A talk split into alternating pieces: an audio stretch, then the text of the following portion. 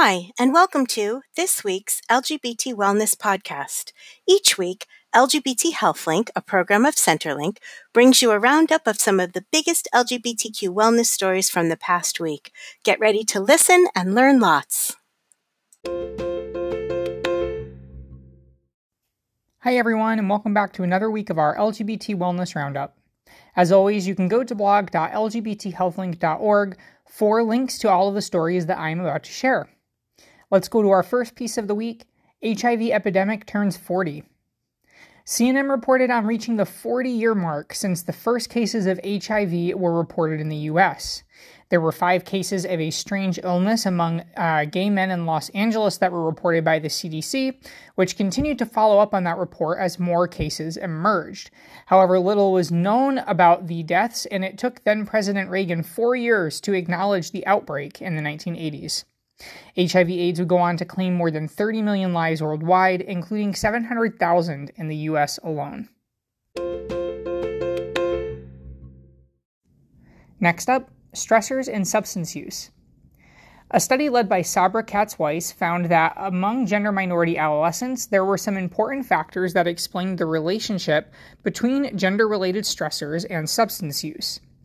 Resilience and gender related pride were protective factors. In other words, uh, the, the youth who had um, higher levels of resiliency and gender related pride, you know, that may be associated with lower likelihood of using substances. Whereas internalized transphobia was a major risk factor. And of course, that can be caused by all sorts of uh, social factors, including discrimination and a lack of uh, supportive environment, um, you know, what we see in the media, all sorts of things. Family functioning and social support were also protective in some cases with respect to alcohol use. The study followed 30 teens for two years. Next up, queer HPV program studied.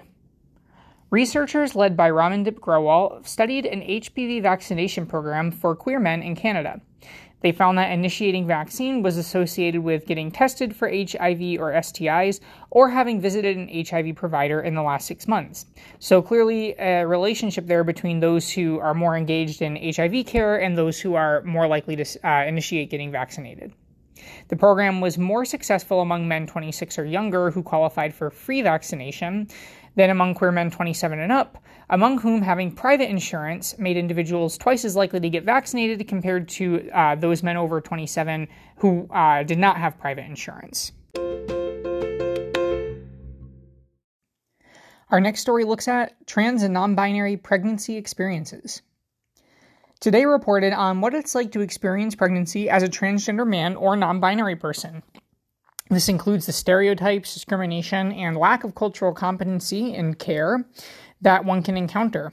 It can be especially challenging given the number of providers an individual may have to see over the course of pregnancy and postpartum care, which I thought was a great point that this isn't just one person you're trying to explain things to or uh, seek, you know, knowledge, acceptance, generally good care from. It's a lot of people.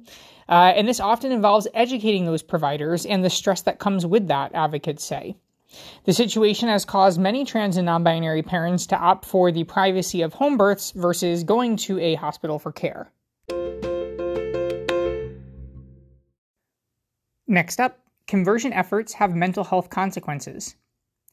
A study led by Hyemin Lee found that sexual minorities in Korea who had experienced efforts to change their sexual orientation were 1.44 times more likely to have contemplated suicide than were sexual minorities who had not experienced such treatment.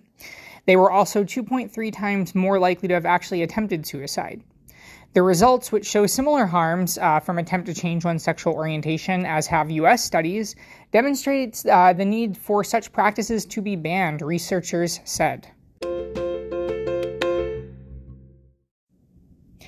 And last for this week, Dr. Levine defends youth. NBC News reported on the work being done by Dr. Rachel Levine, the U.S. Assistant Secretary for Health, to raise awareness on the needs of trans youth. Dr. Levine, who is the highest ranking uh, transgender U.S. official in history, has called out recent policies seeking to discriminate against transgender youth in sports, healthcare access, and more, and could use her growing portfolio of mental health policy oversight to address the needs of youth whom she say need to be supported rather than targeted through policy. That concludes another week of our LGBT Wellness Roundup. Don't forget that you can head to blog.lgbthealthlink.org if you would like to uh, check out any of those stories for yourself. And don't forget to uh, subscribe to the podcast if you're not already so that you can tune into our next roundup in the coming week.